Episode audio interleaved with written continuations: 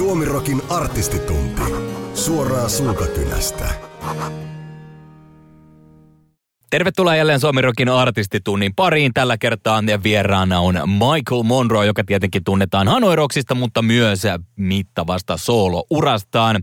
Monroen kanssa juttu aloitetaan vuodesta kahdeksankymmentäviisi. Artistin biisiaihio. Suomi Rock. Hanoi Rocks hajosi vuonna kahdeksankymmentäviisi, eli seitsemänkymmentäyhdeksän kahdeksankymmentäviisi ensimmäinen Hanoi Rocks, eli kuutisen vuotta. Nyt on tietenkin paljon puhuttu myös taas lehdistössä tuosta Hanoi ajoista, koska kirja on julkaistu Razzleista, eli rumpalista. Ei muistella huonoja aikoja. No ei, ne, siis täytyy sanoa vielä, että mä olisin, tietysti oli hienoa, että Razzleista on kirja, ja tota... Ja Ari Väntänenhän teki mun, myös mun kirjaa ja Hanoi Rocks-kirjaa ja hän on loistava kirjoittaja ja mä myös annoin siihen haastattelua. Ja vähän se nyt kyllä on sellainen, että niinku, tuntuu vähän, että niinku vanhat haavat aukeaa, kun sitä vaan niinku keskitytään siihen onnettomuuteen, mikä oli tietty hirveä tragedia ja kaikkien elämät siinä murs- murs- murskantui ja se mursi sen bändin, että bändi hajosi sen takia, mutta...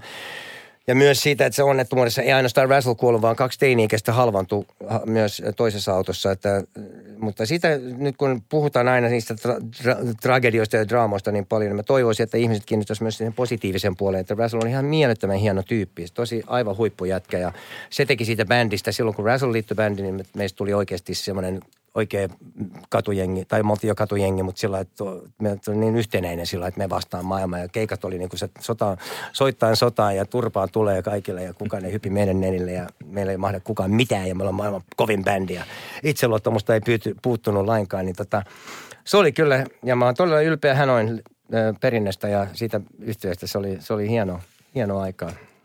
Mutta kahdeksankymmentäkuusi sitten alkoi sun soolo, tai silloin muutit, Lontoa jäi taakse. Oliko silloin, ja New York oli tämä kaupunki, missä sitten te kaikki lähti liikkeelle, tai levytyssopimukset ja muut sitten sovittiin. Oliko sulla selkeä, että nyt on pakko vaihtaa Hanoin jälkeen maisemaa, että sä et jää Lontooseen, vaan sä haluat muuttaa New Yorkiin?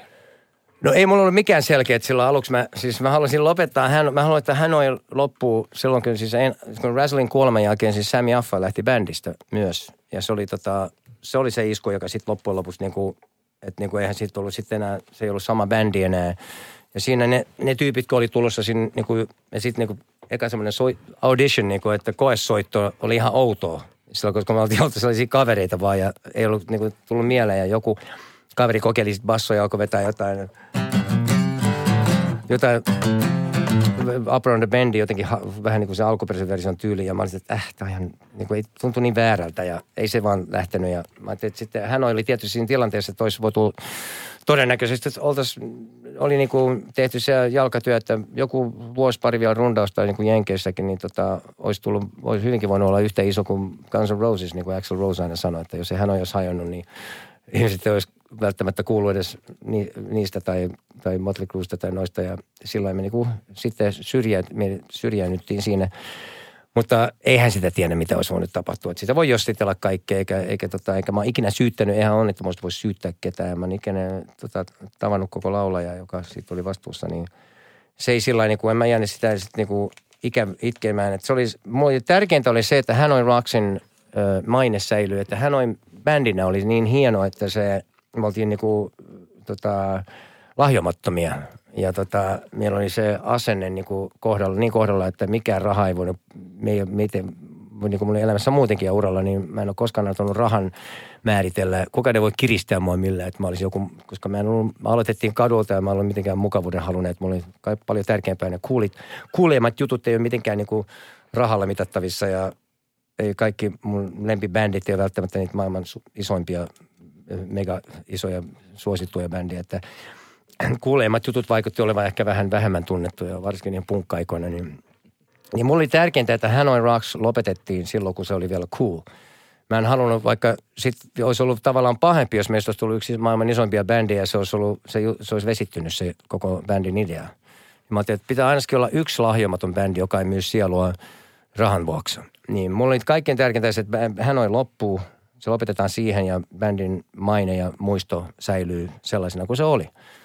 Mä enkä ole oma solo-uraa. Mä ajattelin, että eihän mulla mitään. En mä tiedä, mitä mä tein. Että mä olin, ja ei ollut fyrkkaa eikä mitään. Mä asuin Steve Badersin kanssa. Ja Steve Baders mua sitten niinku innosti sanoa, että voithan sanoa, että onhan sun niinku solouraa ja mä ajattelin, että no en mä tiedä, en mä oikein osaa kirjoittaa, mutta osaathan se, että onhan se, niin, niin että joo, oli mulla tapana kirjoittaa, että pari, pari biisi per Hanoi L P, mä kirjoitin, että mä aina annoin sitten niinku Andyn mieluummin, kun Andy oli tapana sanoa, että joo, että no, mulla on nyt tässä parempi, parempi biisi ja sitten mä niinku annoin itseni lannistua niinku biisin kirjoittajana, se on ihan mun oma syy, siis oma valinta, että, että, että en mä tietenkään Andy siitä syytä, vaan siitä, että mä niinku annoin, annoin itseni nutistua biisin kirjoittajana siinä aikana ja tulin vastaan niin kuin sit soolouralla omilleni biisin kirjoittajana, että Steve Baird oli mun niin kuin ainoa kaveri, mä asuin sen kanssa ja se, se innosti mua. Sitten me tehtiin esimerkiksi toi mä, C B S, jolla meillä oli sitten iso levitysdiili Hanoi Rocksilla ja niin ne pyysi, että kaikki me elo, elon, el, elossa olevat jäsenet tehtäisiin sitten biisejä, jos voi, johon voisi peru, jos me, tota, jonka perusteella ne päättäisi, että pitääkö ne meidät sooloartistina vai ei. Ja mut sitten pyydettiin tekemään pari-kolme biisiä studiossa ja heille ja sitten mä olisin, että no en mä nyt pysty mitään. Steve sanoi, että joo, onhan sun biisejä. Sitten oli semmoinen biisi kuin It's a Lie, minkä tota toi uh, uh, Jimmy Zero, tämä Dead Boysien kitaristi Jimmy Zero uh, alun perin tota oli kirjoittanut. Ja tämä Steve tarjosi Hanoille aikanaan silloin, kun me muutettiin Lontoisiin jo kahdeksankymmentäkaksi. Ja Andy sanoi, että hänellä on parempi. Mikä se varmaan olikin ehkä, mutta mä olisin halunnut tehdä sen biisin silloin. Mutta nyt ei ollut mikään pysäyttämässä mua pitämättä sitä biisiä. Se on itse laaja. Varsinkin se oli, Steven kanssa me muutettiin kimppaa, koska silloin se, The Last Year oli yksi mun lempibiisiä Steviltä. Ja me laulettiin, siinä on stemma, joka menee koko biisin läpi. Ja sitten tota, mä olin niin suuri fani ja Steve huomasi yksi ilta, kun mä lauloin sen, tuli nauhalta, kuultiin kasetin maakalta sitä biisiä, niin mä lauloin sen mukana. Steve tuli toisesta suunnasta, lauloit sä äsken, sä kuulostit ihan multa. Mä sanoin, joo, totta kai, mä pystyn laulamaan täydellisen Steve Baird. Mä oon niin suuri fani ja mä tota, pystyn sen niinku, sen soundi oli niinku hyvinkin lähellä pystyn olemaan. Ja sit mä teet osaa sitä soittaa, sanoin, joo joo. This is the last year of my life, can't seem to do much more than I've done, gonna used up all the fun, the alternative is none. Niin tota, ja se, se tota, stemma siis, last year of my life, Steve rakasti stemmoja. Ja se varsinkin rakasti näitä duurista molen.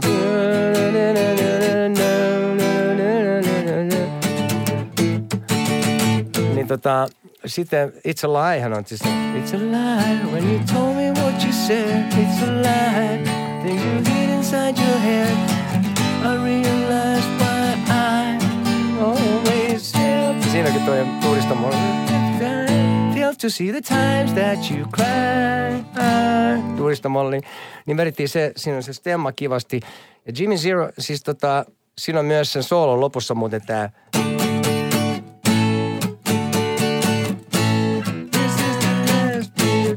Siinä toi pätkä, se on. This is the last year, this is the last year, this is the last year, yeah. The last year biisin lopusta, niin se on semmoinen, heitettiin se siihen väliin myös yhteytenä.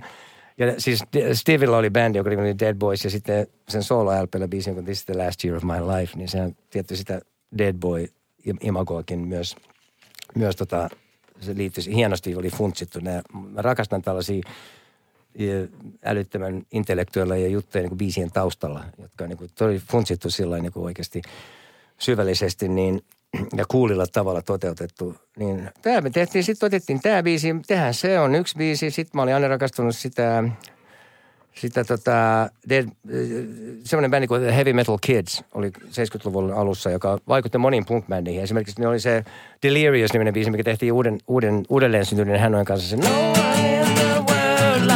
Me, joka on muuten no future for you. Sex Pistols on ottanut siitä vaikutteita. Niin tota, niin oli se She's No Angel biisi. Mä rakastin sitä biisiä ja siinä oli monta osaa.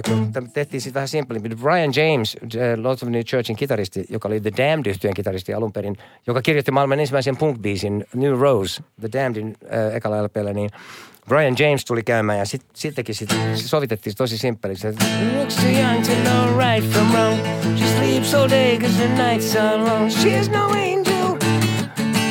No She's No Angel. Mä ajattelin, että siis on cover-versio. Ja sitten Steve esitteli mulle ton uh, uh, The Raspberries-yhtyeen muun muassa, jossa oli tota, kuten myös tää Grass Roots-yhtyeen, niin tota, se, se oli Raspberries, oli, niillä oli sellainen biisi kuin uh, toi, um, I Wanna Be With You. Hey, I wanna be with you, so baby, I wanna be with you, oh baby. Eric Carmen, joka kirjoitti myös Oh by myself.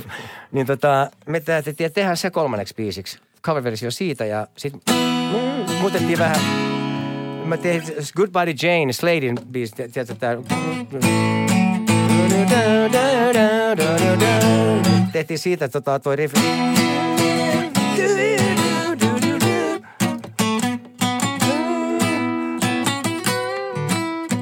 Pani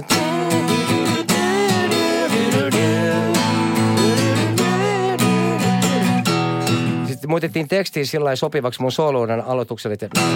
Now that we're older, we don't have to be worried tonight. Now that it's over, now that Hanoi is over, right? We're all alone and it's feeling so right. We're all alone, I'm, nyt mä oon soolo. Baby, oh, I wanna be with you so bad. Mä haluan sitten yleisölle, että mä haluan I wanna be with you so bad. I wanna be with you tonight. Tehtiin sitten, mä olin tosi, mun itseluottamus oli ihan nollassa.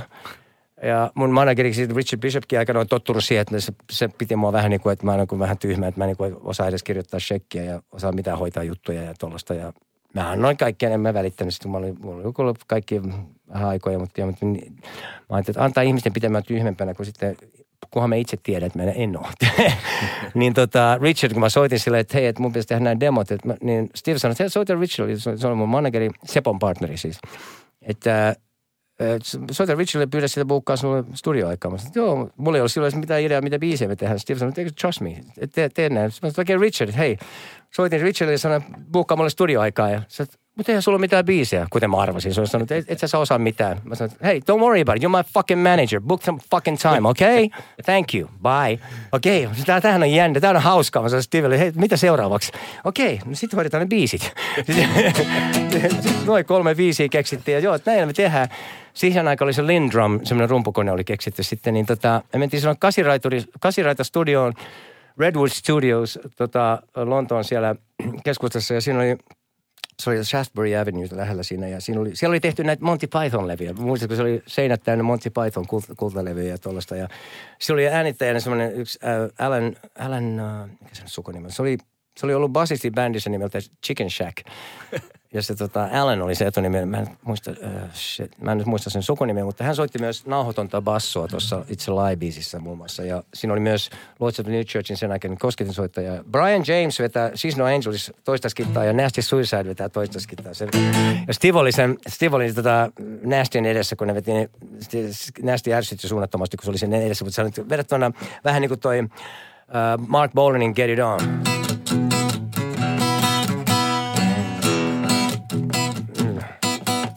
Niin se tota rytmiskin taisi. Niin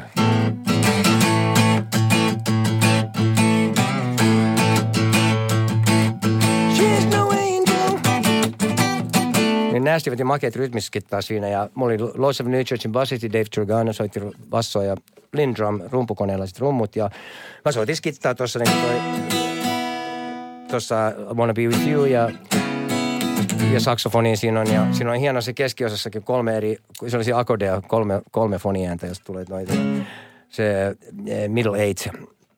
Ja tota noin niin, Little Steven oli sulle tullut tota, myös Lontooseen ja teki sitä Sun City-projektia. Ja Steven äh, ei ollut ikinä kuullut Hanoista, mä olin iso fani, mä diggasin se Lords of the New Church, äh, siis tota Stevenin solo-L P, Uh, Voice of America, Voice of America oli mulle suuri juttu, että siinä oli niinku mielettömiä biisejä, tekstit oli, otti kantaa ja oli, niissä oli sanomaa sisältöä ja olematta liian poliittinen oli sellaista, niinku, että tuli niinku tippalinssi ja meni suoraan sydämeen ja samalla tavalla kuin Steve Bader oli mun suuri inspiraatio tuossa Lords of New Church, niinku The Truth is the Sword of Us All, niinku totuuksia päin naamaa, mikä on semmoinen niinku, niinku Bob Dylan aikanaan silloin hippiaikoina, kun oli kaikki näitä... Uh, Donovan ja näillä saisi runoilijat ja niin kuin tytöt tykkää, niin Bob Dylan tuli niin kuin totuuksia päin naamaa. Niin kuin, it ain't me, baby. It ain't me you're looking for.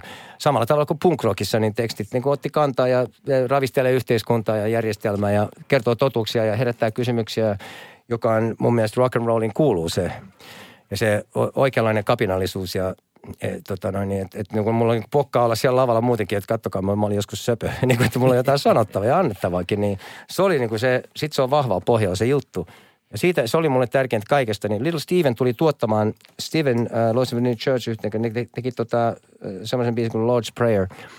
Ja me, siellä me istuin Stevenin, Little Steven ja Steve Baderis ja minä kolmistaan katsottiin sitä tekstiä läpi. Ja mä ajattelin, että haa, nämä on ne ihmiset, en mä tarvitse ketään muuta maailmassa. Nämä on tärkeimmät ihmiset mun elämässä. Ja ne oli mun ainoat friendit silloin.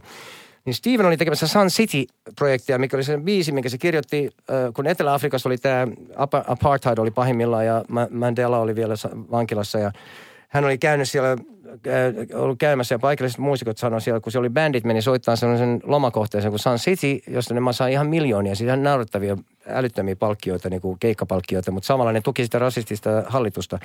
Niin se point oli siinä biisissä, että I, I ain't gonna play Sun City, I don't care what you pay, I ain't gonna play Sun City.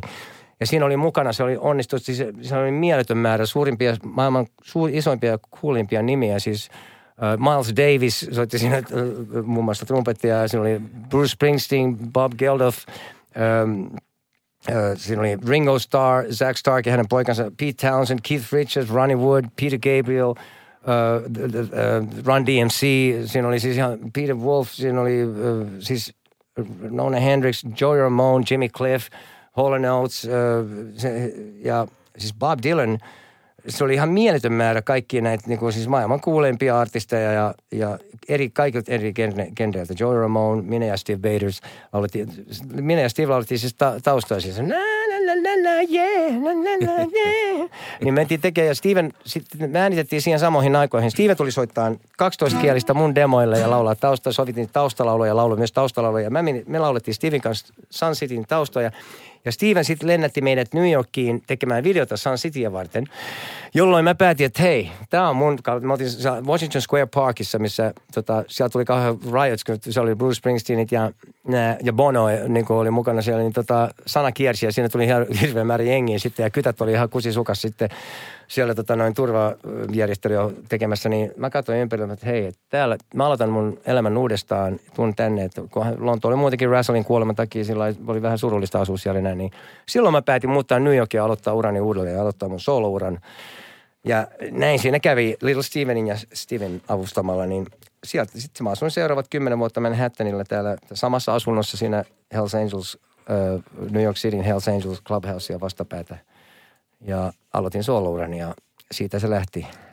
Mennään sitten vuoteen pikkusen hypätään tuosta, koska noita soolourani... Mitkä vastaus?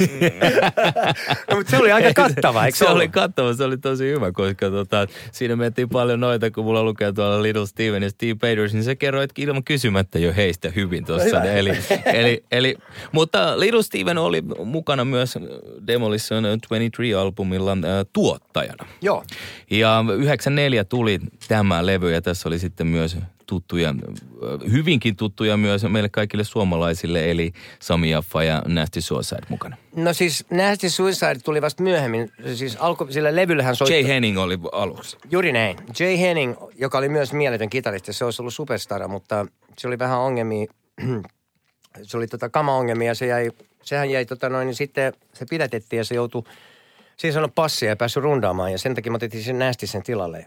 Ja sitten Nasty päätti, että hän haluaa liittyä bändiin, ainakin sillä hetkellä, kun me oltiin Suomessa. Ja, ja hän oli vähän aikaa siinä sitten rundas meidän kanssa, mutta sitten hän päätti lopettaa soittamisen kokonaan. Ja, ja lähti sitten, ja sitten multa meni niinku koko homma. Sitten mä en sitä Jaytäkään enää saanut sitten takaisin siihen. Ja se, silloin multa meni, ja sitten alkoi vähän niinku tuntua sitten järjettömältä olla enää New Yorkissa. Ja sitten mä niinku yhdeksänkymmentäkuusi vuonna muutin sitten, ei kun yhdeksänkymmentäviisi vuoden lopulla, niin muutin sitten New Yorkista pois Manhattanista kaikki nämä kymmenen vuoden jälkeen, mutta...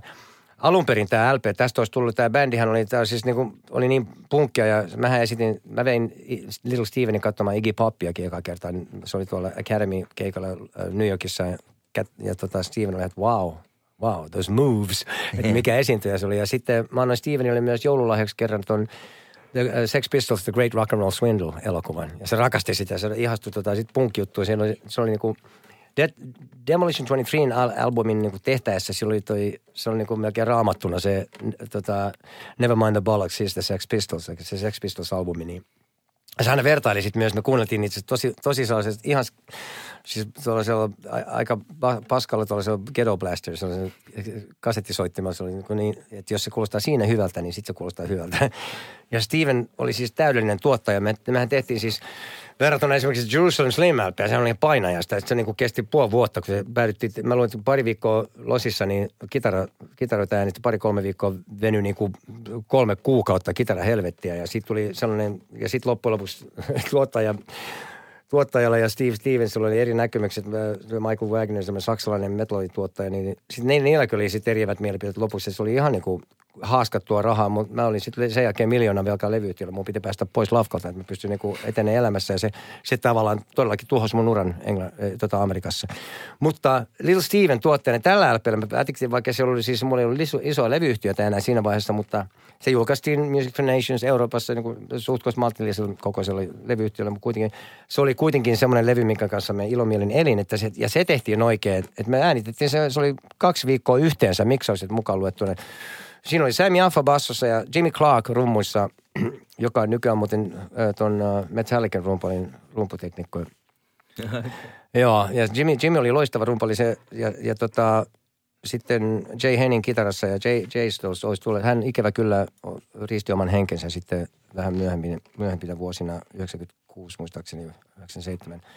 Sitten olisi tullut kyllä tosi stara. Se oli ihan loistava kitaristi ja soitti niin kuin neljän, kun siinä oli vain yksi kitara, niin se täytti sen tilan, sen soolot kyllä sellaisia, se täytti sen niin kuin tilan ihan, ihan niin kuin mielettömän hienosti sooloilemalla myös siihen tyyliin, että ettei se tuntunut, että olisi niin kuin tyhjää.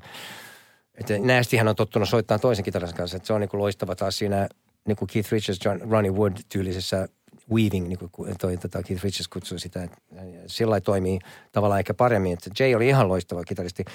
Mutta Steven, me tehtiin siis taustat, äänitettiin, me tehtiin kymmenen biisiä ja me tehtiin taustat, kolmes päivässä äänitettiin kaikki taustat ja mä tein mun laulut kahdessa päivässä.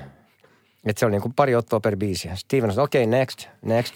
Ja sitten se oli hieno myös toi, ja sitten miksattiin biisi per päivä. Että se oli niin kuin pari viikkoa, niin levy oli tehty. Ja se on silti mun parhaita levytä koskaan. Että niin kuin siis, siinä on hyvä esimerkki siitä, mitä levyä pitää tehdä. Ja se oli siinä hetkessä, kun homma toimii, niin se toimii. Eikä tarvitse siinä pähkällä mitään. Ja yksi parhaita juttu oli se, että rumpu, rummuissa toi Jimmy Clark, sen virveli, virveli kalvo hajos. Ja se sanoi, että hei, odota, odota Steven, että mun pitää vaihtaa kalvoja. Steven sanoi, että älä tee mitään, että se on loistava. Anna sen olla just noin. Eikä se äänitettiin se levy sillä, sillä hajanneella virvelikalvolla loppuun, koska se soundi oli niin hyvä. Että se oli, sillä levy pitää tehdäkin, että... Mahtavaa. Tämä oli siis vuonna yhdeksänkymmentäneljä, kun tuli Demolition kaksikymmentäkolme albumia. Joo. kaksituhattaluvun alussa sitten myös Hanoi koottiin uudestaan. Silloin perustaja tai näistä alkuperäisistä jäsenistä mukana oli sinä ja Andy McCoy. kaksituhattayksi kaksituhattayhdeksän oli noin Hanoin vuodet. Kahdeksan vuotta, kolme levyä. Jossakin vaiheessa, tai jostakin on lukenut, että kesken jäänyt työ oli suoritettava loppuun tai saatettu loppuun. No joo, osa oli se, siis sehän perustui siihen, että me, Andy oli muuttanut Suomeen vähän muutaman vuosi ennen kuin mä muutin tänne sitten. Ja me törmättiin, se oli toi, oliko se nyt Johannan levyyhtiö, julkaistaan sen neljän C D:n boksisetin ja oli tämä julkaisu, julkaisu tota, tilaisuus, jossa sitten mä tapasin Andyn pitkästä aikaa ja se oli tota, vaikutti olevan hyvinkin, no silloin oli käynyt, mun edesmennyt vaimo Jude Wilder oli kuollut just ja tota, e, tai kuoli siinä sama, se kaksituhattayksi silloin me oltiin jo tavattu Andyn kanssa ja ajattelin, että mä katsoin, että silloin hän on vähän niin kuin enemmänkin tota noin öö, sillain nuppi hyvinkin kunnossa verrattuna aikaisempiin aikoihin ja tultiin toimien, tai se oli kiinnostavaa tavata ja tutustua vähän niin kuin uusiksi. Ja sillähän sehän putosi sieltä parvekkeelta, sieltä kolmannen kerroksen parvekkeelta, sehän on niin kuin jalat ihan skeidan ollut, se, se onnettomuus, se oli toipumassa siitä siihen aikaan. Me tehtiin eikäs nämä Hanoi Revisited keikat, mä ajattelin, että olisi kiintoisaa nähdä ja sitten Judy kuoli, että tota omistin, sitten tehtiin Ruisrockissa ja se Hanoi Revisited ja sitten se Ankkarokko me tehtiin myös siinä kesänä. Ja sitten kun Andy oli toipumassa siitä, sehän oli aluksi, ja lääkärit sanoivat, siis oli ihme, että se niin selvisi hengissä, mutta se oli niin kuin jalat ihan, ihan palasina, että se, että se edes kävelee tänä päivänä on niin kuin tie, lääketieteellinen ihme. Niin tota, se oli toipumassa siitä, että niin kuin meillä oli kaksi tällaista tragediaa, ja mikä yhdisti meitä tavallaan, mutta ei ollut mitään sellaista. Se oli, entisinä aikoina, silloin kahdeksankymmentäluvulla oli kuitenkin... Me jotenkin, kun me aloitettiin se bändi, niin me oli hyvä, hyvä yhteishenki ja pari eka L P:nkin aikana, mutta sitten vähän niin kuin me ajauduttiin vähän erilleen siinä jossain vaiheessa ja ei oltu niin kuin, sitten oli aina, aina se oli usein semmoinen suojakilpi päällä ja sitten sitten trooli, että sitten niin kuin ei päässyt siihen ihmisen sisään sillä mutta nyt kun me tavattiin uudestaan, niin se oli, se oli niin kuin, ei ollut mitään sellaista niin kuin suojakilpiä, että me oli tosi avoimia, avoin ja meillä oli hauskoja. Yksi mun lempimuistoja, kun me oltiin tuolla Landella, se tuli käymään tuolla Kiikalassa, mä olin silloin, mä asuin siellä Landella ja oli talvi, keskellä talvea ja me soitettiin, mä, me oltiin autossa, mä ajoin silloin siellä niitä metsissä, vaikka mulla ajokortti, mutta mä ajoin sitten, kun mun vaimolla oli kuitenkin jenkkiläinen ajokortti ja sitten mä siellä metsäteillä ajelin ja sitten kävin siellä meidän mökillä, Andy tuli mun mukaan ja se oli mukana autossa ja mä muistan, mä soitin tuon Nazarethin tää Go on, have your habit. Toi, mikä toi nimi on toi? Hearts Grown Cold, mikä on niinku kertoo, että toisella on addiktio. Ja toi, no, mä olin itsekin vähän koukussa silloin omiin juttuihin, niin tota ei voinut sanoa, mutta se oli, Andy ei ollut koskaan kuullut sitä biisiä. Mä ajattelin, että sä oot kuullut tätä. Keep on taking it, keep on faking it, you're the one whose heart's grown cold. Et se oli niinku hieno hetki. Mä muistin, että me oltiin hiljaa sen biisin loppuun ja me oltiin ihan hiljaa sen, että vau, hieno biisi. Sitten tota... Sitten mä autojuttu lumeen. Ja mä sanoin, että Andy, voit sä mennä työntämään. Andy yppäsi ulos, että työnsi autoa ja mä kaasutin, että mä, mä saatiin se irti siitä. Se oli mun lempihetki, mutta hitsi, tai mieletöntä, että jätkä työntää sieltä niinku käärii hihat ja alkaa työntää lume keskellä lunta, keskellä pimeitä metsää siellä Kiikalassa niin kuin Andyn kanssa. Ja se työntää mun autoa, mä saatiin autoa irti siitä, tai siitä lumesta. Niin se oli yksi mun lempimuistoja, että se oli tosi, tosi niin kuin avointa ja mä olin ihan kivoja hetkiä sillä ja oli hienoa tutustua siihen ihmiseen niin kuin oikein aitona sillä, että sitten ei ole mitään niin kuin, ja tietty se oli, mulla oli hirveästi suruaikaa, niin mä halusin keskittyä tekemään työtä niin paljon kuin mahdollista ja tietty, tietty tota, myös käytin sitten keinotekoisia piristeitä, että pysy jaksaa, mutta mä tein niin kuin yötä päivää vaan duunia, duunia, duunia ja sitten oli hienoa uudelleen nähdä, tota, mulla oli siellä, mä muistan, kun toi People Like Me-biisi esimerkiksi, se oli se oh, So Jaded, se, se, siis Kertsi Andillähän oli toi, mä muistin näin, kahdeksankymmentäneljä, silloin Hanoin loppuaikana, silloin oli se kertsi jo, mutta silloin oli teksti, oli joku, oh baby, oh baby,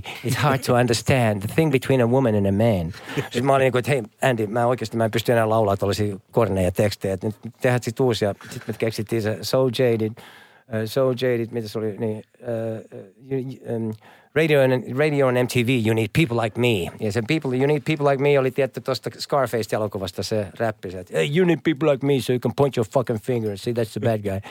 Niin se oli siitä ja sitten tehtiin sitten niinku kunnon teksteillä näitä biisejä. Ja sitten alettiin tekemään, niin se oli kiintoisaa nähdä, että niinku me tehtiin loppuun jotain idiksi, mitä Moonlight Dance esimerkiksi oli semmoinen, joka päätyi, sitten päädyttiin tekemään. Ja toi tota, se Twelve Shots on the Rocks L P, niin alettiin tekemään sitten levyä ja se oli suuri askel, että onko se nyt McCoy, Monroe, Monroe McCoy nimellä vai mitä. Ja sitten Hanoi Rocks nimeä mä en olisi ottanut missään nimessä, että sitä ei uudestaan oteta. Että se ei, mä en koskaan tee sellaista reunionia, niin kuin että tehdään joku rundi vanhalla nimellä rahastaakseen sillä. Mutta sitten mulla ei tullut koskaan ajatelleeksi sitä mahdollisuutta, että olisi niinku tuommoinen uudelleen syntyminen tapahtunut. Ja se rebirth, rebirth se oli se, mä muistan vielä, mä muistan, mä kysyin Dragonilta, että mitä mieltä, mitäköhän se, kun se oli sellainen funny. Mä, mä soitin Dragonille, mitä mieltä sä oot sitten niin kuin Hanoi Rocks nimen käyttöön? Sehän sen mielestä oli jo loistava idea. Niin kuin, joo, totta kai. Sehän oli mun ja Andy niin kuin keksimän nimiä, vaikka se oli meidän, se ei ollut, niin kuin se oli me kaksi.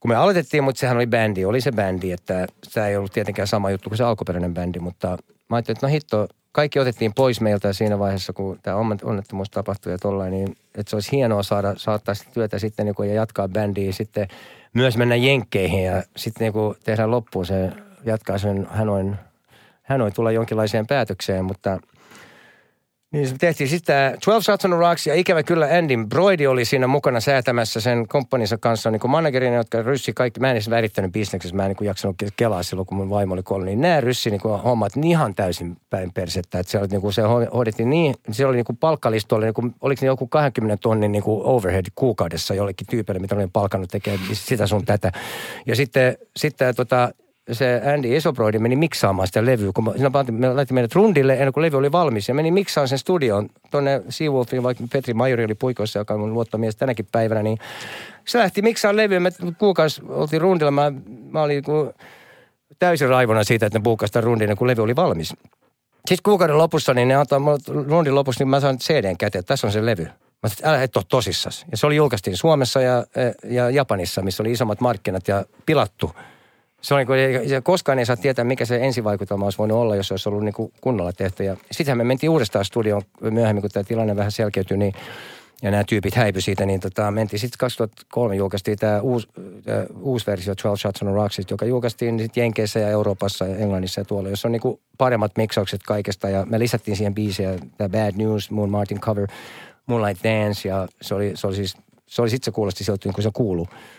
Niin ikävä kyllä siinä tämmöinenkin oli tämmöinen tota, noin alkupykiminen. Mutta toinen asia oli sitten, me tehtiin Another Hostile Takeover-albumi, missä bändi oli vähän niin kuin hajanaisesti. Siinä oli alun perin ihan Kostelokin oli mukana, siis Twelve Shots on the Rocks -albumilla. Ja sitten se vähän hajaantui siinä ja no Laku Lahtinen oli rummuissa ja sitten otettiin Nacy Cristel ja Connie Bloom mukaan ja sitten tehtiin Street Poetry-L P myös. Ja, mutta sitten se alkoi olemaan, sitten siinä pisteessä asiat vähän muuttui ja Andykin alkoi vähän vajoa siihen vanhaan juttuun vähän ja se, että sä et ole mitään ilman mua ja sitten ei ollut enää kauhean kivaa ja sitten me päätettiin, mä sanoin, että mä ihan hyvä souluurakin tässä ja tota, sitten loppujen lopuksi päätettiin, että pannaan tämä, että ei ollut enää kivaa ja yhdessä päätettiin panna se bändi haudalle lepoon lopullisesti ja tehdään tämmöistä pari jäähyväiskiertuetta, tehtiin Japanissa yksi ja sitten Englannissa ja sitten tehtiin nämä kahdeksan keikkaa Tavastialla kuudessa päivässä, yli kahden tunnin settejä. Mä en varmaan koskaan laulunut niin paljon yhden viikon aikana. Niin tota, saatiin bändi kunnialla, arvokkuus säilyneenä, laitettiin lopullisesti haudan lepoon. Ja toinen asia, mikä kävi ilmi, että Andy ei päässyt en- jenkkeihin. Silloin siellä on, tap- se on jotain, se, se on ryssyn asiassa siellä siihen pisteeseen, että ei se pääse sinne. Mä mentiin tekemään Twelve Shots on the Rocks -L P:n niin kuin promo sinne, kun se julkaistiin, niin, niin se käännytettiin takaisin lentokentältä, että ei se, ei se pääse maahan, niin sekin oli toinen syy, että kun mä, mä olin aina toivonut nämä vuodet päästä sinne, että tämä tekee loppuun, mitä hän oli jäi kesken, niin eihän se ole mahdollista, koska Andy ei pääse sinne.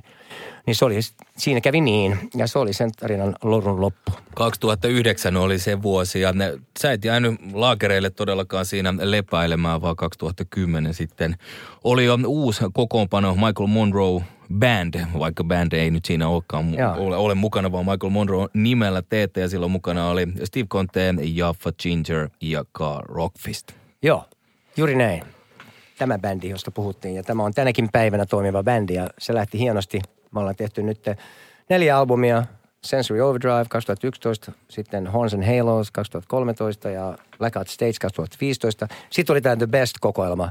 Se on niinku kahden C D:n, niinku, eka C D on niinku mun ur- solouraa kaksikymmentäviisi vuodesta eteenpäin vuoteen kaksituhattakolme ja sitten ö, toka C D on näitä tämän, tämän bändin ö, aikaisia ja siellä oli myös ennen julkaisemattomia. Muun muassa versio The Dead, se It's a Lie tota, demo, mikä tehtiin aikanaan Steve Versin kanssa, niin, tota, niin ö, se mukana siinä, niin se oli kaksituhattaseitsemäntoista ja nyt uusin L P, viimeisin L P sitten One Man Gang, joka nyt tuli viime, viime lokakuussa, siis kaksituhattayhdeksäntoista lokakuussa julkaistiin. Ja tässä nyt ollaan tänä päivänä. Puhut, niin, mainittakoon muuten se kahdeksankymmentäviisi C B S muuten silloin, ne, ne päätti sitten, kun mä lainoin ne demot, mitkä mä sitten annoin niille kuultavaksi, niin tota, ne, me tehtiin sen, laitettiin sellaisia vitsejä sinne väliin, oli se, mä en jaksa selittää tarkemmin, mutta tota sellaisia vähän sellaisia jokeja sinne, että ne päätti sitten päästää mut penämään, niin se oli ihan hyvä. Mä pääsin aloittamaan solorani siinä rauhassa.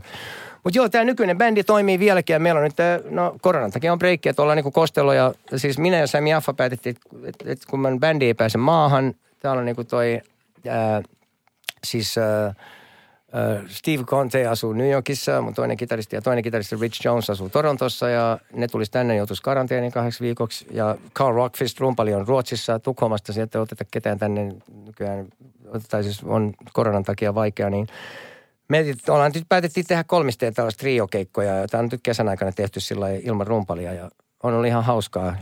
Toiminut hyvin ja vedetään mun biisejä ja sitten muitakin biisejä, sellaisia biisivalintoja, improvisoidaan paljon ja on ollut hienoja hetkiä sellaisia ihan niin kuin, että on, on niin kuin Kostelo mennyt ihan niin kuin Samin auttamana sellaiselle, sellaiselle niin kuin kemias, sellaiselle higher ground, siis ollut sellaisia jameja, jotka on niin kuin mennyt ihan tota, siihen, muistuttanut jopa meitäkin, miten tärkeää se spontaanius ja se, että musiikki elää keikoillakin, niin tota improvisointia sellaista, niin on ollut huippu, huippu tehdä kyllä, että et Kostelo nyt ikävä kyllä, se tulee liian kiire Popedan ja solojuttensa kanssa ja muutenkin, niin tota Seuraavaksi, seuraava vaihe on se, että me otetaan mukaan, me keksittiin, kuka muu täällä olisi semmoinen stara, niin Linde hemyhtyöstä tulee nyt Kostelon sijaan, että se on seuraava vaihe tässä meidän trio, trio-jutussa. Eli meidän bändi oli Mokosa. Monroe Costello ja Sami Mokosa. Nyt sitten tulee sitten varmaan Molisa. Monroe, Linde ja Sami. Mä en päässyt itse valitettavasti todistamaan tuota Mokosaa, mutta... Tänään on vielä yksi keikka. Mahtavaa. Helsingin Sanomissa oli kumminkin tämmöinen arvostelu siitä, kun alla Siipuulilla olitte soittanut. Monroe soitti akustista kitaraa, Hautamäki sähkökitaraa ja Jaffa bassoa. Yhteissoitto sujui niin hyvin, ettei rumpuja tullut edes kaivanneeksi. Miltä Juri, kuulostaa? Kuulostaa hienolta. Kiitos tästä arvostelusta. Ja se on totta kyllä, että aika, aika yllättävän hyvä, hyvin toimii ilman rumpujakin. Nämä biisit kuitenkin, ja näissä on kuitenkin melodia ja sisältö, ja ne toimii myös akustisesti, niin selvästikin niin on ollut ihan kivaa vaihtelua tavallaan. Että jos niinku mikilainen, jos niinku hopeareunus tässäkin tilanteessa, niin kyllä se on ollut ihan hienoa, että pystyy tekemään näin. Ja, ja sitten tota, myös erilaisia biisejä on tehty, niin kuin me ruvettiin jammailemaan tuossa, meillä oli se striimauskeikka Lahdesta, oikeastaan tuli tämä neljäkymmentäviisi Special, semmoinen klubi, neljävitonen klubi, niin me vedetään, siis mehän vedetään toi Graham Parkerin Success, missä on niinku maailman paras teksti. Niin, ja samalla L P:llä on toi Get Started, Start a Fire-biisi, joka oli sen L P:n sinkku, mikä mitä rupesin jammailemaan sitten. The Mona Lisa sister doesn't smile. Sitten rupesin jammailemaan, totesin, että hei, muistaaks mä tämän noin säkeistöjä? Mä rupesin muistelemaan takaperin niitä säkeistöjä. Sitten me välittiin koko biisi ihan improvisoituna. Ja se oli yksi, yksi jengi, niin kun saatiin palautetta, että se oli yksi jengi niin kuin lempibiisejä sieltä koko setistä. Ja pantiin se sitten settiin. Ja tollain on hienoa, kun tapahtuu noin. Että on ollut tosi ilo. Ja sit mä oon tietty vedetty toi... toi let's live for today. Let's live for today and don't worry about tomorrow. When think of all the trouble taking people's time out there in a hurry with complicated minds. Niin biisi, jonka Popeda tekee suomeksi, eli Grass Roots yhteen biisi, joka tota noin, niin tuossa mainittiin myös aikaisemmin, mutta se Where Were You When I Needed You, myös niiden biisi. Mutta The Grassroots-yhteen biisi uh, uh, Live for Today, mikä on uh, Popeda vetänyt suomeksi, joka mä en tiennytkään. Costello kertoo, että se oli alun perin, Juhavat Vaini oli suomentanut sen Fredille. Fredi oli levittänyt sen aikanaan. Mies, mä olen enkä hiiri. Mä en tiedä, onko, onko toi Popeda kirjoittanut sen. Mies, mä olen enkä hiiri, et mä voi jallittaa. Niin tota, Popedan kanssa me ollaan vedetty tätä pari kertaa. Mä oon mennyt fiittaamaan ja vetänyt sen englanninkielisen säkeistön ja yhden kertsin. Ja tehtiin nyt tänä kesänä, kun me soitettiin tuolla Saaristo Openissa keikka. Niin tota, toi, äh, äh, vedettiin, mä menin heittämään sen, kun Popeda oli sitten Illemalla. Me soitettiin päivällä, äh, Monroe ja Costello ja Sami, niin Illemalla oli Popedan keikka, niin mä menin heittämään sitten sen livenä ja sitten lauloin sitten, tota, ja olin koko biisin sitten lavalla loppuun asti, sitten lauloin te- stemmaa siihen. Onhan päivä vielä huomennakin, onhan päivä vielä huomennakin. Ja se on hauskaa, koska sen teksti, siis, sehän on vähän niin kuin... Live for today and don't worry about tomorrow. Alkuperäinen teksti, niin kuin eletään tätä päivää eikä huolta huomisesta, mutta tämä on taas, Suome, onhan päivä vielä huomennakin, mutta taas siinä se teksti on vähän niin kuin, että, että lähde vaan menee muijaa, että onhan täällä muitakin kissoja tässä kaupungissa. Ja mies, mä olen enkä hiiri, että mua voi jallittaa. Niin tota, tällaisia biisejä on hauska vetää niin kuin vähän niin kuin eri, eri, erilaista matskua, mitä normaalisti ja vertyy. Uh, esimerkiksi Sylvain Sylvain, The Dolls, New York Dollsin toinen kitaristi, se oli tämä uh, Medicine Man, Medicine Man-niminen biisi, joka on hieno, ja Tom Pettylle siihen liittyen Girl on L S D, tämmöinen tosi, tosi tuntematon uh, tota biisi, jota Tom Pettyltä useammat ei tiedä. Vedetty sitäkin, ja tuossa setissä on ollut hauska keksiä, tehty kaikkea. Vedettiin muun muassa tuo Moon Martinin Bad Newskin, silloin kun Moon Martin menehtyi tuossa uh, tota, aiemmin kesällä, niin vedettiin sekin tuossa kevätkesällä, ja on ollut hauska tehdä tällaista, niin kuin vetää erilaista. Ja nyt katsotaan, miten Lindekin kanssa käy. Koska se on tuleeko kaikki... himiä mukaan? No himiä, niin, niin. Tuleeko himiä vai hurryä? katsotaan, katsotaan, katsotaan. Se on kans, ka- kaikki tietty vaikuttaa, kun kemia on siinä. Niin tota, mä odotan innolla kyllä, että tästä tulee hienoa. Ja Lindehän on, himhän on myynyt kahdeksan miljoonaa levyä maailmalla. Ja ainoa suome, suomalainen bändi, joka on myynyt kultaa Jenkeissä. Nyt tota... Hienoa nähdä. Linde on tosi nasta jätkä. Mä tiedän sen, että se on kiva ja tosi easygoing ja nasta tyyppi ja semmoinen hieno hahmo. Niin tota, odotan innolla sitäkin. Mutta Costellon kanssa vedetään vielä nyt. Meillä on tää, no tänään on tuolla, äh, siis mikä päivä tää nyt sitten on. Ollaan, äh, meillä on vielä toi äh, Turussa on eka päivä lokakuuta vielä toi on äh, Logomossa keikkaa. Niin tota Costellon kanssa ja sitten pitää... Sitten siirrytään Lindeen seuraavaksi. Tota, sitten Me pitää treenaa vähän eka. Aika näyttää, mitä siitä tulee, mutta varmasti sekin on sellaista, mitä kannattaa mennä katsomaan, koska todellakin aika spesiaali kokoonpano on kasassa. On, on, eikä tätä tullut, tämä jatkuu loputtominen, että kannattaa tsekkaa, kun vielä voi, harvinaista herkkua.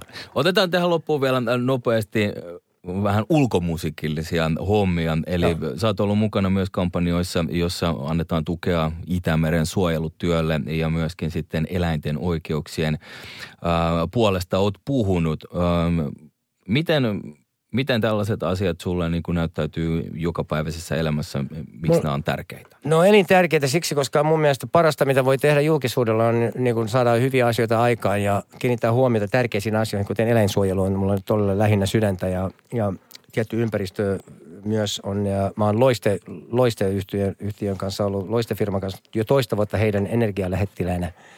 Niin tota, se on hienoa pystyä, ja mä oon tietty myös käytän heidän, liittynyt heidän sähkönkäyttäjäksi, eli ympäristöystävällistä sähköä. Niin, ja nyt kun maailmantilanne, mä oon siis kahdeksankymmentäluvulta lastien ollut tietoinen näistä ja puhunut näistä asioista, niin silloinhan oli jo niin kuin kelattiin, että kohta oli liian myöhäistä, että otsonikerros ja ympäristö tuhoutuu, niin ja ei asian hyväksi ole tehty paljon mitään, niin kuin, että nyt on niin kuin melkein siinä pisteessä, että on jo, niin kuin monet sanoo, että on jo liian myöhäistä, että ihmiset on niin kuin niin lyhytnäköisiä ja tyhmiä ja ajattelemattomia, että jatketaan tätä tuhoamista ja eläin, eläin, mä en voi siis eläin, enempää puhua, olla painottaa sitä, miten tärkeät eläimet on mulle ja eläimet on ihania. No, meillä oli animaalienkin kanssa tota tommonen Öö, kampanja, tehtiin teepaita, missä lukee, että the more people I meet, the more I like animals.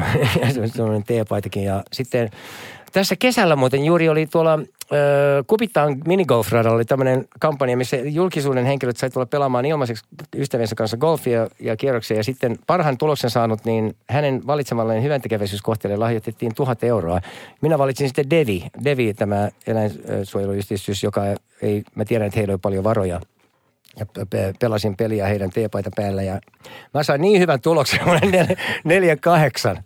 Et niin se, kokemus oli ihan mieletön. Siis mä, mua ennen oli tämä pituushyppäjä, mikä hänen nimensä nyt oli, oli saanut kuusikymmentäviisi ja mä tota venin, siis mulle meni tosi hyvin, niin mä sain sitten, minä voitin sen, että Devi sai tuhat euroa siitä sitten omiin varoja, joka oli todellakin tarpeen, niin on hienointa, mitä pystyy tekemään julkisuudella, on se, että hyvän tekeväisyyttä, tietysti, totta kai. Ja sitten niin kuin biisien teksteillä yritän myös herättää, tietysti olematta liian poliittinen, kuitenkin herättää kysymyksiä ja ajatuksia ihmisissä, niin kuin, mitkä on niin kuin rakentavia, että ehkä jotain joku ei tule ajatelleeksi, niin se on parasta ja, ja, ja pystyy sitten ja seisoo sanojensa takana ja, ja se on tota, hienoa, että pystyy vaikuttamaan ja parasta palautetta on, kun jengi tulee sanoa, että, että hei, ei tullut koskaan ajatelleksikaan, että tämmöinen juttukin aukeni heille tai on, on kiinnittänyt huomiota johonkin tosi oikeasti tärkeäseen asiaan, niin se on parasta, mitä julkisuudella voi mun mielestä tehdä ja sitä minä teen parhaani mukaan ja jatkan vasta, vasta edeskin. Ja oli Roosanahan su, suunnittelijana muuten myös silloin, oliko se nyt neljä vuotta sitten ja nythän Juha Tapio on uus, uusin tota, ja Juhan rakas ystävä myös, niin tota se on kyllä hienointa, mitä, mitä pystyy tekemään näissä tällaisia, tällaisia hyväntekeväisyysasioita. Ja nyt ne on tärkeämpiä kuin koskaan aikaisemmin, kun elämä, maailma on mennyt niin hulluksi, että tota noin, niin parasta, mitä voi tehdä oikeastaan. Nyt on oikeastaan, aikana Little Stevenin kanssa aina juteltiin, että on tärkeää, semmoinen vähän niin kuin tarve herättää kysymyksiä, tehdä biisien teksteissä niin kuin ravistella maailmaa ja ihmisiä valistaa, että mitä, miten niitä, niitä viilataan linssiin koko ajan. Hallitukset ja johtajat, maailman johtajat. Mutta nyt on kun ne niin hullua touhua, että mä uskon, että tässä niinku, mulla on semmoinen fiilis, että ei oikeastaan tarvitse kauheasti selittää enää. Että niinku, jos katsoo kaikki Trumpista, Kim Jongia ja Putinia, nää, niin miten nämä ja Lukasenko ja muut, perkulle niin kahjo touhu, että niinku, mun mielestä on niinku niin ilmiselvää, mutta mä nyt toivon vaan, ettei ne valitse sitä Trumpia uudestaan tämän, että toivottavasti tästä koituu edes se, että se hullu ei pääse taas valtaan neljäksi vuosiksi, koska sitten ollaan tosi kusessa kyllä, että se on saanut niin paljon tuhoa aikaan, niin tota, semmoinen asia tässä on niinku tullut ilmi mun mielestä vähän niin kuin, että ei, ei ole tarvetta selittää paljon enää mitään, kun, kun ei tarvitse muuta kuin vähän katsoa ympärille ja huomaa, miten kahjo kaikki nyt tällä hetkellä on, ikävä kyllä, että toivottavasti astet menee edes vähän parempaan suuntaan. Toivotaan ja toivotaan, että korona hellittää, että sunkin bändistä nämä New Yorkissa ja Torontossa asuvat miehet pääsevät takaisin, niin päästään varmaan taas katsomaan oikeita kunnon Michael Monroe-keikkoja. Joo, sähköisiä keikkoja, joo. Ensi kesällä, varmaan ei ehkä ennen ensi kesää, mutta terveys etusijalla ja toivottavasti ihmisiä ei enää kuole. Tämä nyt, toivottavasti nyt niin kuin yhdessähän me saadaan tämä nutistettua, kun vaan tehdään parhaamme ja ollaan järkeviä. Se on varmasti näin. Kiitoksia Michael Monroe. Kiitos tosi paljon. Yes. Suo, Kuokka ja Suomirokin artisti Jussi raapasee pintaa syvemmältä. Suomirokin artistitunti. Suomirokin artistitunnilla vieras myös esittelee viisi kappaletta omasta tuotannostaan, jotka on itse valinnut. Ja seuraavaksi kuullaan Michael Monroen kappalevalinnat. Suomirokin artistitunti. Artistilauteilla. Ilman simmareita. Dead Jello, rock and roll. Jös, niin tota, olin aloittamassa soolouraani silloin kahdeksankymmentäviisi, kun Hanoi Rocks sitten lopetettiin kahdeksankymmentäviisi keväällä. Ja olin muuttanut Steve Badersin kanssa asumaan ja Dead Jello, rock and roll oikeastaan, siis se riffihän on niinku vähän niinku Route kuusikymmentäkuusi. Get your kicks on Route kuusikymmentäkuusi. Niin tota, se ei kuitenkaan ollut se inspiraatio ja myös A C D C:n Bad Boy. Ihan se sama, se luulisin, että se olisi siitä inspiroitunut, mutta se oli oikeastaan John Fogerty, toi uh, semmoinen biisi kuin mister Greed, silloin Centerfield L P:llä, niin silloin semmoinen.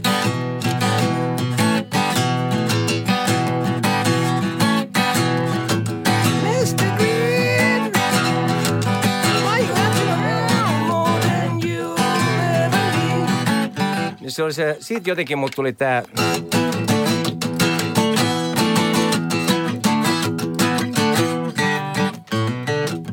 Niin tota, semmoinen riffi mulla oli pitkän aikaa. Mä soittelin, mulla oli, meillä oli sitten Rockman, semmoinen, missä oli kuulokkeet ja pikkuinen boksi, mikä Tom Scholz, muistaakseni Bostonin kitaristikin oli kehittänyt. Ja se oli siihen aikaan semmoinen, mitä soitettiin, panin plugin siihen ja korva, kuulokkeet päähän. Niin monia öitä soitteli sillä taukoamatta. Niin tota, siitä niin se riffi lähti alun perin. Ja, ja Nasty Suicidin kanssa me työstettiin. Mä, mä olin välillä Suomessakin silloin ja mun piti odottaa jotain ö, työlupaa, niin mä olin Suomessa, oltiin Landella tuolla Kiikalassa mun kesämökillä, missä mä vietin kesäni pienenä. Niin silloinkin Nastyn kanssa ruvettiin tekemään myös sitä ja tekstiikin.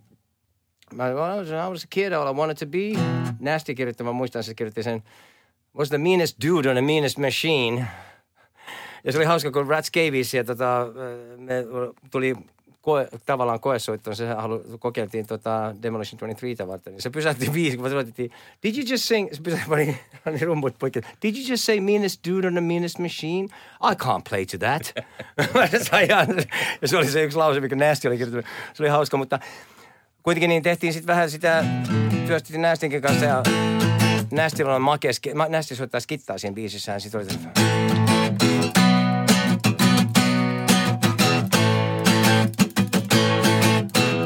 Se on tommoinen kuvio, niin kuin se rytmiskitassa, makeet juttuja.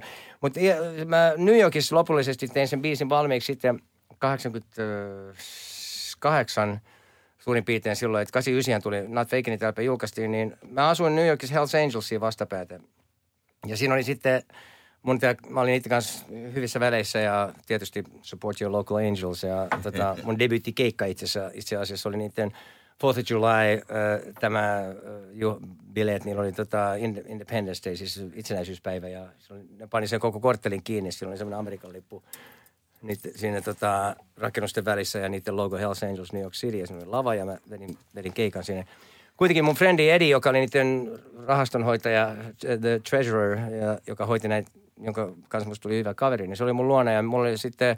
Mun jääkaapissa oli semmoinen lehtileike, missä oli nää, näitä enkeleitä, joku, missä niillä oli semmoinen kampanja, ne, jotain ne pyysi. Se oli luki, we want your money. Se oli jossain lehdessä ja siinä oli kuvia niistä. Ja se sanoi, että se on kavereita, selitti, että kuka oli vankilassa ja kuka oli kuollut. Että joo, he's dead, he's got five years, he's got ten. Sitten mä ajattelin, dead or in jail. Se oli alussa, dead or in jail. Mulla oli semmoinen kuin idis siihen. Mutta sitten Little Steven, mun rakas ystävä Little Steven, joka oli suuri syy siihen, että mä muutin New Yorkiin se Sun, Sun City-biisin yhteydessä, niin tota, Little Steven tuli sitten äh, käymään ja me työstettiin tätä biisiä eteenpäin. Ja sitten Steven sanoi, että äh, sen kanssa päätettiin, miten se olisi Dead Jail or Rock and Roll. Että sitten se oli semmoinen anthem. Dead Jail or Rock and Roll. se on, että ihan, nythän siitä tuli semmoinen anthem, niin kuin oikein kunnon, kunnon tuollainen tota, kertosää, että et tehtiin sitten, ja Stevenhän myös laulaa taustoja siinä. Don't really mind, don't really mind, don't really mind, doing my own time. Three choices I, but I can't do fine.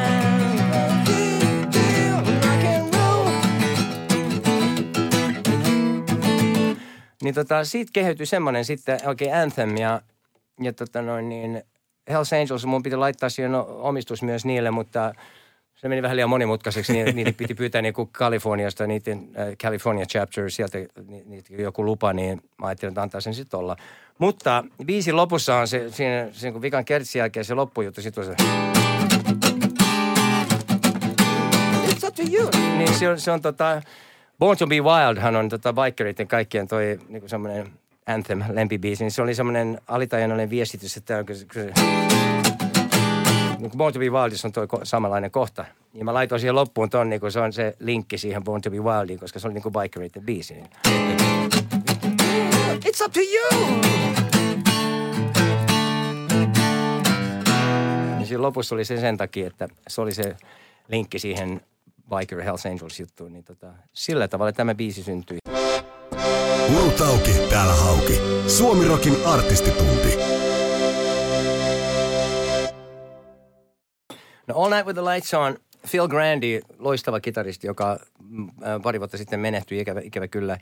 Yksi mielettömpiä kitaristeja, minkä kanssa mä oon ikinä ollut tekemisissä. Ja siis harvemmin, tai varmaan koskaan nähnyt niin suoraa yhteyttä niin kuin kitara, siis sen tunteen ja sen, sen instrumentin välillä, että se niin kuin oli ihan, ihan mieletön. Se meni sellaiselle niin kuin studiossakin sellainen niin kuin higher ground, niin kuin sinne Jimi Hendrix-maailmaa, tiedätkö? Että se oli ihan, ihan tuolla henkisellä tasolla niin kuin leijaili jossain, niin kuin, että mä en niin kuin tohtinut koskaan keskeyttää, vaikka se ketju poltti röökiä, se vaan ne sydäs röökiä laittoi siihen tuhkakuppiin. Mä ärsytti kauheasti, se oli hirveä savuja kärry, mutta en mä tohtinut, mä olin vaan, että okei, okay, do your thing. Se oli se, joka yksi aamu tuli, me tehtiin, Man with No Eyes -biisikin kirjoitettiin sen kanssa, niin se tuli sinne ja veti eka akkordista. Hello you fucks! Let's rock like fuck. Se, se sanoi rock like fuck ja mä sanoin, että hei, toi on mun anthem. Eiku tota mun, mun, mun tommonen iskulause, slogan. Että tosta tulee rock like fuck, siitä tulee mun iskulause tästä lähtien. Että se oli niin loistava, siis sanottu, musta oli täydellistä. Ja Phil Grandy oli, se oli mielettömän paljon sydäntä ja se All Night with the Lights on, mulla oli toi, jos tiedät, A C D C:n Uh, tuolla uh, Dirty Deeds Done Dirt Cheap -L P:llä on vika biisi, Squealer. Se on toi. She said she's never been, never been bald before. Niin kuin se Squealer, Squealer. Niin tota, mulle se, siitä inspiroitu se riffi mulle. Tämän.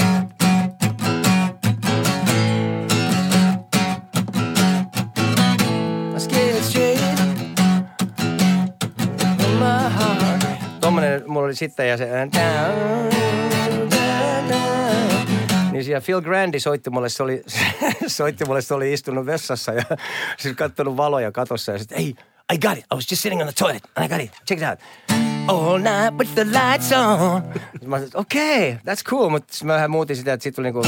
All night with the lights on, I'm too scared to turn my back on you. Ja tota... Tekstihän siinä oli sitten All Night with the Lights on, niin kuin, että tietysti se voi viitata myös niin kuin, seksiin, mutta mulle se oli enemmänkin vainoharhaisuudessa, niin kuin paranoia, että niin kuin, totuus esille. It's scared straight from my heart, the way you fake love in the dark. I want to face the truth, right from the start, bright from the start. It won't do much good if we're worlds apart. So we're spending all night with the lights on. I'm too scared to turn my back on you. All night with the lights on, I wanna see it through. I won't give the devil the pleasure to see me crack under pressure. I wanna live without a shadow, the shadow of a doubt, a shadow of a doubt. Uh, 'cause I can't rest till all the facts come out. Niinku haluat totuuden päin naamaa, päin pläsiä. Ja siitä oli se teksti, niinku, että se on niinku vainoharhaisuudesta, että voiko luottaa toiseen. Ja silloin oli myös H I V, AIDS, AIDS oli silloin ja kaikki nämä oli tullut justiin, niin siitäkin syystä ja se oli tavallaan myös heijasti niitä aikoja. Ja siinä oli myös sitten tämä, siis mielettömän hieno kitarasoolo toi, toi vetää toi Phil Grandy. Ja se oli yksi osa, osa syynsä, että myöhemmin Steve Stevens halusi olla mun kanssa tekemisissä, koska mun tuottajana oli tämä Michael Frondelli, joka oli ollut Rebel Yell-L P:n tota, äänittäjänä, ja se teki sen, se solo semmoinen, semmoinen efekti, ja se oli just, se oli käyttänyt myös Steven kanssa silloin, että Steve oli niin kuin, että hei, toi, toi solo, niin kuin, se on, olisi pitänyt olla mun. Mutta taas tota, Phil Grandilla oli kyllä sielullisesti enemmän, siis sydäntä. Steve, Steve taas, no, täytyy nyt sanoa, että Steve soitti enemmänkin lompakosta kuin sydämestä. Mutta se siitä. Phil Grandin kanssa tehtiin tämä, ja Squealer riffistä se lähti, ja tota, täytyy sanoa, että Knipi, Egotripin Knipi teki tästä version joku aika sitten tässä, se on tehnyt sellaisia niin kuin podcast tai, tai nettiin laittanut eri versioita eri biisistä, ja se teki makeen, makeen tota, tosi makeen version tuosta All Night with the Lights on akustisesti. Ja mä oon kelattu sitä, että sen voisi tehdäkin sillä, että siinä on sitä että niin kuin, se on makealla tavalla veti sen, se, se kannattaa tsekkaa, se teki hienon version siitä niin kuin akustisesti itse. Ja mä olin tosi yllättynyt siitä, että Knipi, kiitos kun teit sen, koska se avo, tämä biisi avautui mullekin ihan uudella tavalla. Sillä, että ollaan kelattu Samin ja, Samin ja Kostelonkin kanssa kelattu, että jos vetäisi, tai nyt kun ollaan tehty näitä triokeikkoja, että jos vetäisi sen livenä, livenä tota, sillä vähän siihen samaan tyyliin kuin Knipi on tehnyt sen, niin tota, joo, All Night with the Lights on. Tämä olisi pitänyt, tämä olisi ollut sinkku, jos levyyhtiö olisi vetänyt, äh, tota, noin, tul, äh, antanut sen levyn kuolla siinä yhdessä vaiheessa, niin tota, sattuneista syistä, niin tämä olisi ollut kyllä yksi niistä singleistä siltä levyltä. Artisti antaa palaa. Vanha pyromaani. Suomirokin artistitunti. Nothing's All Right oli sitten vuonna yhdeksänkymmentäneljä, kun tämän, äh, meillä oli ollut tämä Jerusalem Slim-nimellä julkaistu L P Vasten minun tahtoani, jossa oli Steve Stevens mukana, ja sitten tuli katastrofi. Se L P oli yksi pahimpia asioita, mitä tapahtui. Se meni väärä tuottaja ja meni ihan, ihan päin mäntyä. Ja pahin, pahinta oli siinä, että se julkaistiin. Onneksi ei Michael Monroe nimellä. Tai mä ehdotin levyyhtiölle, jos tulee Michael Monroe, niin jos kutsutaan sitä nimellä Fakin It. Se ei mennyt läpi. Mutta Sami, Sami Yaffa keksi oikeasti annoksi nimen sieltä Jerusalem Slim nimellä. Sen katastrofin jälkeen tehtiin, ja Little Stevenin piti tulla tuottaan sen levy. Jos se olisi tuottanut, niin se olisi pitänyt Steve Stevensinkin hyvä niin kuin lyhyellä, tai siis oikeas, oikealla tavalla käyttää tota kohdalla senkin. Siitä olisi saanut paljon irti. Ja, sitten Billy Idol-levillähän se soitti ihan järkevästi, mutta sillä oli hyvä tuottaja. Ja piti sen sopivan lyhyelle hihnalla, ettei se lähtenyt tota, niitä, niitä tota, egoilemaan ja miljoonan nuottia sekonnissa ja näitä juttuja. Niin silloin ne oli vihdoin ja viimein, sitten kun levyyhtiö on ollut määräämässä, mä pääsin ne, sitten tavallaan, mä pääsin Polygram-levyyhtiöltä irti. Ne, ne päästi mut meneen. Vuoden se kesti, mutta mä pääsin sitten pois tästä mun diilistä, joka oli maailmanlaajuinen kymmenen vuoden diili, niin sitten soitin Little Stevenille, hei katos vaan, että mä oon vapaa, että nyt voidaan tehdä sen levy, mitä mä oon aina halunnut, ja sitten ruvettiin tekemään biisejä Little Stevenin kanssa. Little Steven oli tää biisi, It is sixties baby. Se oli niin kuin, born in the age of, se oli, teksti oli, born in the age of Aquarius. Se oli niin kuin kuusikymmentäluvusta kertonut tää biisi. Sitten mä olisin, että toi on vähän tommonen hippi juttu, että mitä jos me tehdään sitten tekstissä, että se niinku olisi kaikki nämä, että sixties ja seventies ja eighties, niinku born in the age of Altamont. Mä sanoin, että mitä jos mieluumminkin realistisempaa sanoa, että born in the age of Altamont, eikä age of Aquarius, sehän kuoli, se hippiaatehan, sehän, sehän meni aikaa sitten, että todellisuus iski päin naamaa, kun Altamontissa tapahtui tämä puukotus Rolling Stones-konsertissa, että niinku born in the age of Altamont. Mommy was a hippie and daddy was a drunk. Sitten tehtiin niinku kuusikymmentäluvusta enemmänkin realistinen, punkmaisempi teksti sitten minun ehdotuksestani, ja se oli sitten eka kertsi oli, you're a sixties baby, ja, ja Nothing's All Right, oli sitten Stevenin myös, ja sanoin siinä kertsissä Nothing's All Right, mutta hei, Nothing's All Right, tämähän on loistava tota, biisin nimi, kun semmoinen biisi on olemassa kuin Everything's All Right, niin Nothing's All Right olisi hyvä vastaveto siihen, ja tämä L P hän oli täynnä tällaisia Nothing's All Right, The Scum Lives On, uh, Ain't Nothing to Do, ja, ja no tota noin niin, Endangered Species, mitä siinä oli, uh, Dead Time Stories, oli vähän niin kuin tällaista niin kuin karua todellisuutta, niin sitten oli se, ja seventies baby, ja sitten Born in the Age of, uh, tota, to, tokasekestä oli sitten uh, seitsemänkymmentäluvulta, ja kolmas oli kahdeksankymmentäluvulta, ja no tota, seventies oli niin kuin Born in the Age of Disco Junk. Daddy, mommy liked reptiles, daddy was a punk. Uh, the, uh, Se, ja tota noin, niin, they, they said there'll be no future for you. They did too many drugs and too much drugs and made sure it came true. Now you're really born to lose. Born to lose on tietty Johnny Thundersin. Se oli, now you're really born to lose. Se oli, baby I'm born to lose. Baby I'm born to lose. kaikki tietää Born to Lose. Kaikki, jotka ei tiedä, niin se on Johnny Thunders and the Heartbreakersin biisi L P:ltä, L A M F, Like a Motherfucker L P:ltä. Niin tota... Born to lose, born to lose, baby, I'm born to lose. Niin tota... Se oli sitten seventies ja vikasäkeistö kahdeksankymmentäluku oli sitten Born in the Age of Take What You Can Get. Mommy and Daddy was a T V set. All they left you to remember them by was some poison, some poison water and, and a hole in the sky. Elikkä otsonikerros. And, and Russian roulette sex. Elikkä AIDS. Ja tota, you're eighties baby and nothing's alright and nothing's alright. Ja biisin nimeksi tuli sitten Nothing's Alright, eikä sixties baby. Niin tota, tämmönen yhteistyö Little Stevenin kanssa ja siitä tuli aika hieno biisi. Ja se Demolition kaksikymmentäkolme-albumi, minkä piti olla mun solo-A P alun perin Michael Monroe -nimellä, mutta sitten Steven oli sitä mieltä, että bändillä pitää olla nimi. Ja Sami Yaffa keksi taas hienon nimen Demolition kaksikymmentäkolme. William Burroughsin Exterminator, vai mikä se oli se, se kirja, niin tota, se on semmoinen Demolition kaksikymmentäkolme. Siitä tota, Sami oli keksinyt tämän nimen, niin panni bändin nimeksi Demolition kaksikymmentäkolme. Ja se oli yksi parhaita L P:itä, näitä vanhempia L P:itä, mun mielestä Not Faking Itin ohella, mitä olen saanut aikaan. Ja Nothing's Alright oli eksempi, eka biisi. Suomirokin artistitunti. Artistilauteilla. Ilman simmareita. Dead Some Stories. Niin tämä biisi on sitten, tässä on vähän pitämät story. Minä ja Steve Batters, The Dead Boys, Lords of New Church -laulaja, oltiin parhaat, ainoa kaveri, mikä mulla oikeastaan oli siihen aikaan, Little Stevenin lisäksi, kun toi uh, Hanoi oli hajoamassa ja, tai hajosi ja sitten kahdeksankymmentäviisi keväällä, kevätkesällä, niin mä olin kotona ja mulla oli vähän semmoinen melankolinen, surullinen fiilis yksi päivä ja mä rupesin soittelemaan tällaista.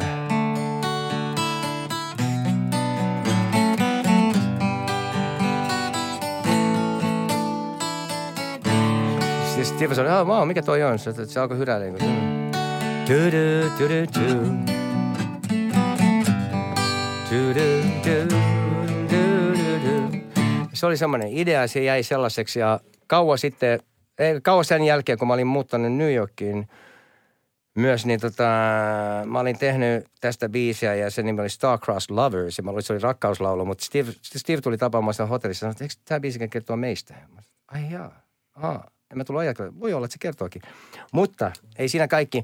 Mä asuin Steven luona silloin kesällä, siis tää oli New Yorkissa myöhemmin, mutta Lontoossa asuessa, mä, kun mä aloitin tämän, mulla oli tää idis, niin samoihin aikoihin Steven opetti mulle, miten, kannat, miten pystyy niinku, jos haluat niinku lainausmerkissä pölliä biisin, niinku ottaa joku biisin niinku rakenteen tai akordit, ja että et voit esimerkiksi käyttää niin toisen biisin tota, kertsissä ottaa joku akordi ja sitten laulaa eri melodiaa, elikkä tuollainen uh, Grass Roots -yhteen biisi, Where Were You When I Needed You. Siinä on semmoinen kertsikoita. Where were you when I needed you? Where were you when I wanted you? Where were you when I needed you? Where? Niin Steve sanoi, otetaan toi esimerkiksi. Ja tuota sanoi, että jos sit sä laulat tämän tekstin, että Please don't you go, don't you know. Got to stay with me. Sitten mä ajattelin, että vau, wow, ihan cool, että samat akordit, mutta ihan eri melodia. Ja se on sen taito, se, to, toi on se, se taito, jolla pystyy niinku lainaamaan biiseistä, niinku ottaa noi akordit, että panna oman melodian, niin sillä tavalla, tuota koskaan tulisi ajatelleeksi. Ja useissa biisissähän on samat akordit, mutta eri melodiat. Niin hän opetti minulle samalla, kun, ja noilla, noilla sanoilla nimenomaan, että et miten voi pölliä tätä idikseen, tai lainata toisesta biisistä akordit ja laittaa oman melodian. Sen takia toi teksti päätyi myös siihen lopulliseen biisiin. Ja Dead Time Stories äh, tuli sen nimeksi. Sitten kun Steve kuoli vuonna yhdeksänkymmentä, niin mä kuulin, että Steve oli kuollut. Mä olin tosi äh, suuri isku. Se oli mulle tosiaankin, se oli ka- Pariisissa kuollut ja mä sain, kuulin uutiset siitä. Sitten mä istuin alas ja rupesin kirjoittamaan niin kuin, So now you left me too. Ain't it fun? Ain't nothing to do. Sitten kelloiset, wait a minute, ain't it fun, ain't nothing to do. Ne on Dead Boys-biisien nimiä. Ja tota, Steve oli tavallaan, että mä tunsin sen lä- läheisyyden siinä, että se oli melkein niin kuin henkis, henkis, henkisesti mukana siinä, että kun mä rupesin kirjoittaa tätä. Ja Stevellähän oli silloin Lords of New Churchin ekalla L P:llä oli semmoinen tribute niin kuin New York Dolls -yhtyeelle. Se kirjoittiin tämän biisin, jonka nimi oli Little Boys Play with Dolls, missä oli New York Dolls -yhtyeen biisien nimiä. Uh, tekstissä oli, niin kuin, we're stranded in the jungle, looking for some rock and roll, like Vietnamese babies on a food patrol. Babylon kids were just out looking for a kiss. Hey, mystery girls took the stage, give, give him a great big kiss. Hey, jet boy, where are you going? What you doing? What's the matter with you? Little boys play with dolls. They're going to show them all. Lonely Planet Boy shared a dream with Frankenstein's Lonely Planet Boy. Ricky Corvette, Puss in Boots to keep the time. Then come London Pills. Billy splits the scene. Billy oli alkuperäinen rumpali, kun kuoli Lontoossa. Bad Detective got nicked right from the Queen. Hey, trash boys, what you wearing? What people staring? What's the matter with you? The personality crisis brought the whole show down again. That's like human being, subway train. They smacked the world with like a human being subway train. Personality crisis brought the whole show down again. Chatterbox, don't you start me talking about no dirty arm. Hey, bad girls, it's too late to repair the harm. Niin tota, hey, lost boys, where you going? What you doing? What's the matter with you? Little Boys Play With Dolls, niin tota, mä käytin samaa konseptia tässä. Sitten Dead Time Stories, mä päätin Steven biisien nimiä sinne tekstiin. Ja se on sen solo-uralta, The Disconnect, Disconnected-albumin, sen solo-L P, joka oli Dead Boysien jälkeen ja ennen Lords of New Church. Se oli tosi, se niinku aukas, mä olin Steven, niinku, siis musta tuli sen tosi semmoinen henkinen yhteys. Mä olin enemmän kuin fani, mä olin tunsin, tunsin sellaista yhteyttä siihen ennen kuin mä edes tapasin häntä, niin mä päätin tehdä sitten tähän biisin teksti, tota käyttää... Näitä Steven biisien nimeä, tässä on niinku, olisiko tässä nyt joku neljätoista tai viisitoista, tässä on Ain't It Fun, Ain't Nothing To Do, Partners In Crime, oli Lords of New Church biisi, Dead And Alive, oli Dead Boys, Ready Anytime, oli sen Steven solo-L P:ltä, Last Year oli samalta solo-L P:ltä, Make Up Your Mind, ja it's, oli myös samalta leveltä Disconnected-L P:ltä, It's Cold Outside, oli cover-biisi, minkä Steve, Steve tota noin, teki cover-version siitä, Dreams And Desires on Lords of New Church biisi, Love Can Be Like Bondage on Lords of New Churchin uh, uh, Dance With Me biisistä. Love Can Be Like Bondage, Seduce You Once Again. Open Your Eyes on Lords of New Church biisi. Bad Luck Charm oli Steven solo-L P:ltä. Dream Million Miles Away oli, oli myös Disconnected-L P:ltä. I Won't Look Back on Dead Boysia, Not Anymore on Dead Boysia. I Never Believed This Could Happen. I Never Believed oli myös, I Never Believed This Could Happen, oli myös Lords of New Church biisi. Ja sitten tässä on tämä Living On, Bad Luck Charm, It's Too Late to Repair the Harm, Like a Storm Before the Calm. So It's Too Late to Repair the Harm. Se on viittaus tähän yhteydessä Little Boys Play With Dolls biisiin, missä on Hey Bad Girl, It's Too Late to Repair the Harm. Tuo lause on se, joka on se yhteys tähän Little Boys Play With Dolls biisiin, jonka konseptia minä käytin tässä tekstinkirjoituksessa. Eli tollaisia, tällä tavalla nämä aukeaa. Että tota, mä oon oikeastaan aika ylpeä sit, miten tässä sain tehtyä, tehtyä sit. Ja se oli, tää oli De- Demolition kaksikymmentäkolme-albumin vikabiisi, joka tota sitten öö, päätti L P:n ja se oli omistettu tietysti Steve Badersin muistolle, kun oli rakas ystävä ja tommonen. Tässä on niinku Y K K, Viikuu, C K, Y K Y, Ytokatokoton, että on niinku viisitoista biisin nimeä ja viittausta, viittausta Steven, Steven työhön niin tässä tekstin sisällä, että semmonen... Suomirokin artistitunti. Artisti levylautasella. Mitä tänään syötäisiin? Sensory Overdrive oli tämä, kun uudelleen aloitin soolourani, niin tämä uudelleen syntyneet Hanoi pantiin haudan lepoon, sitten lopullisesti Hanoi Rocks kaksituhattayhdeksän, niin sitten mä tota noin, niin, päätin... aloittaa soolourani uudelleen ja uudelleen ja nyt mä Ginger Wildheartin kanssa lopettiin kirjoittaa biisejä alun perin ja siis mulla on tämä sama bändi nyt ollut kymmenen vuotta. Öö, Sami Yaffa, siis Sami Yaffastahan se alkoi. Sami, Sami tuli soittaa New York Dollsin, tämän uuden New York Dollsin kanssa tänne tota, öö, Turkuun muun muassa ja sitten mä ja, pyysin mua jammailemaan lavalle ja sitten Sami sanoi, että sä haluat tehdä mukaan duunia. Ja sattumoisin olin juuri aloittamassa soolourani uudelleen ja sitten tehtiin meidän eka L P, tämä Sensory Overdrive ja Ginger Wildheart oli sitten myös tulossa, halusi mielellään olla kitaristi mun bändissä ja vaikka hän on yleensä ollut frontman, niin se halusi mieluummin olla sitten välillä, välillä kitaristi ja yksi ekoi biisejä, mikä me tehtiin, me tehtiin pari sellaista öö, sketsiä, mutta ne ei ollut mennyt oikein mihinkään. Mutta tämä oli aika sellainen biisi, kunnon biisi, mikä me tehtiin. Kirjoitettiin Turussa silloin kesällä ja tota, oli niin, niin se, se oli sitten Ginger vähän niin kuin myös tunnusteli, että minkälainen ääniala mulle. Ja sitten se niin kuin aloitettiin, from the start I was the smartest kid. Nothing much I haven't tried and did. I used to think I was the center of, center of it all. Until reality called. I used to worry about the money coming in. Ai, ai sä pääset noin korkealle. Vau, wow, että tästä, tää on vähän niin kuin, mitä sä sanoo, oliko se nyt Born in the U S A? Ei. Että tota noin, se on noin korkea ääniala, että mä pääsen tuonne. Joo, totta kai mä pääsen. Niin sitten tota, okei. Okay. Sitten me, sit me oli toi säkeistö, me tultiin sitten, että tota, okei, okay, now all you need is a chorus. Mä sanoin, that's it, all you need. Said, what? what do you mean? Mä sanoin, all you need. Sehän on biisin nimi. Miten niin? Mä sanoin, joo, kato, all you need. What you got is all you need. Sitten mä tehtiin, take a look at the life you lead. What you got is all you need. The blind bleeding the blind. Niin kun sanotaan, the blind uh, leading the blind, se sanotaan, että sokea ohjaa sokea, niin the blind bleeding the blind. Sokea niin kun vuodattaa verta sokeasta, niin aina keksitään näitä sanontoja uusiksi. Se on aina sitten cliché free. Se on meillä periaatteena bändissä ollut kaikki nämä vuodet, että ei koskaan sanota mitään sanontoja, mitä on, on jo sanottu. Että aina ke- pitää keksiä siitä jotain lisää. Niin tommoinen lause mulla oli jo vuosikausi, blind bleeding the blind. Niin se on the blind bleeding the blinding greed. What you got is all you need. What you got is all you need.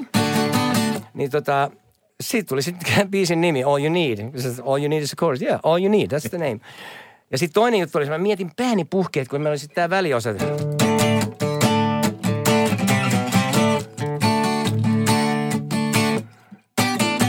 Mä ajattelin, mikä toi on? Mä sanoin, Ginger, toi on joku toi.